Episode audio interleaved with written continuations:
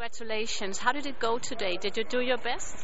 I think we had a good game overall. We started off well, and Great Britain caught up a little bit in that first half, but second half we played strong and managed to hold the lead. Were you testing different lineups, or were you playing your best? Uh, I think we played.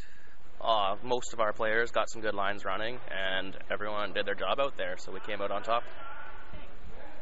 The British team played today with six new play- players compared to the Paralympic. Um, what do you think about that? Good game, got some good new talent, some young flesh out there, so I think they've got some potential for the future.